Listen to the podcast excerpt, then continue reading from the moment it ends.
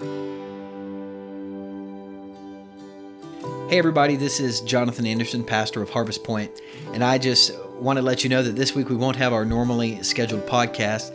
In our worship service this past Sunday, we actually had a time of public testimony where people were giving thanks to God and thanks to other people.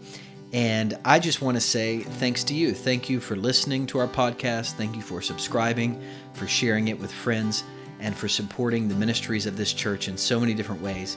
And so, if you've never connected with us, I'd love to hear from you. My email is jonathan, J O N A T H A N, at harvestpointumc.com. Would love for you to drop me a line to let me know you're listening. And if you'd like to support our church, you can give online at harvestpointumc.com slash give.